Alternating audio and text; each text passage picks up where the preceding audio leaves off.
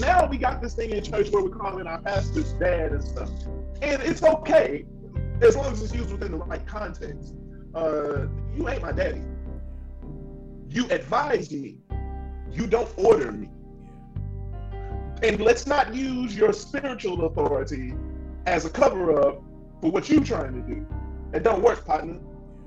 When it comes to their house, when God makes a visit to your home and he's inspecting, he ain't coming to you, preacher. He coming to the high priest of that house. Yep. He ain't gonna say nothing to you. Yeah. Adam. But when my house is in shambles, the Most High comes visit. Yeah. Why you, what was this? Yeah. Why, why you sitting in this dark room depressed? Yeah. Get up. Do you know? Do you know what your kids is going through while you sulking? Yeah.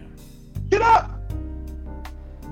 This is what is not being taught. Preachers, you don't tell people what to do. You advise. It's up to them. Look, I can't. What, what's I'm saying? I believe you the water. It's up to you to drink. If you take it or not, it's entirely up to you. But preachers, make yourself available. Because listen, you didn't listen the first time.